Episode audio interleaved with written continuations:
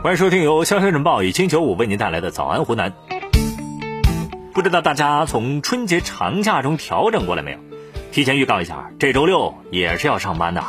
同时提醒一下爱玩手机的你，今年春节期间呢，医院骨伤科的接诊量很大，大多数是因为玩手机引发了各种毛病。医生提醒啊，长期低头玩手机，相当于脖子上负重五十斤，大家平时一定要多注意，左右扭动一下腰部，放松脊柱。以下内容可能会与你有关系。今年的春节呢，在就地过年的倡议之下，大多数出游人群缩小了出游的半径，本地游、周边游、近郊游取代了异地长线游，成为了牛年春节新的旅游消费趋势。春节大数据显示，截止到二月十七号，上海、北京、苏州、洛阳、深圳、长沙、广州、成都、西安、重庆的景区的预约人数是最多的，成为了今年春节景区旅游的热点城市。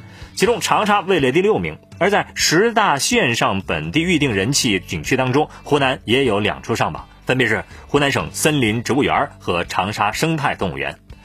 春节期间啊，网红长沙魅力依旧，快乐指数只增不减。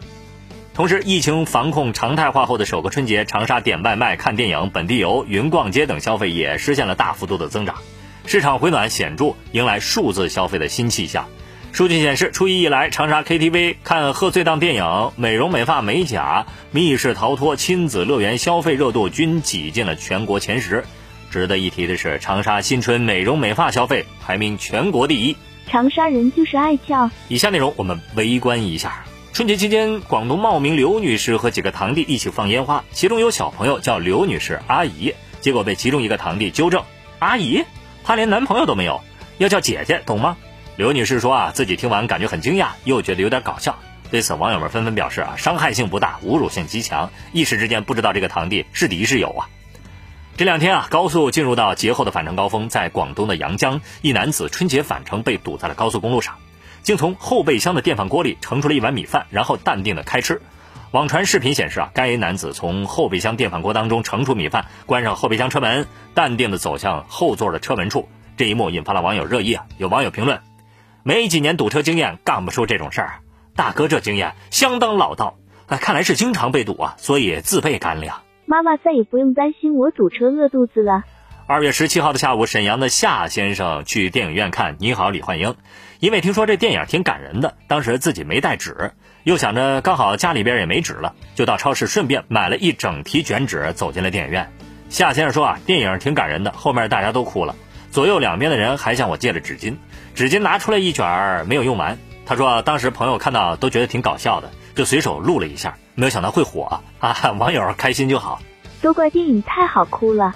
近日，在银川工作的一个山东青年冯书元，每天请一位智力只有几岁的老人三元吃拉面，感动了很多网友。老人快六十岁了，但是因为小时候发烧，智力只有几岁，常年在早市上干活，却只要一元工资，因为他只认识一元的人民币。冯书元偶然认识老人之后，每天请老人吃拉面，给老人取了个名字叫三元，并将老人吃面的视频发在了抖音账号上。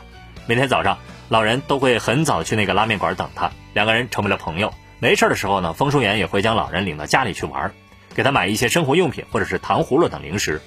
在过年回家前啊，风书元给老人包了一沓一块的红包，还特意在面馆存了一笔钱，并且告诉老板，只要老人来吃面，就从他的账上扣除。好了，今天的新闻就是这样了。我们祝你度过美好的一天，下回见。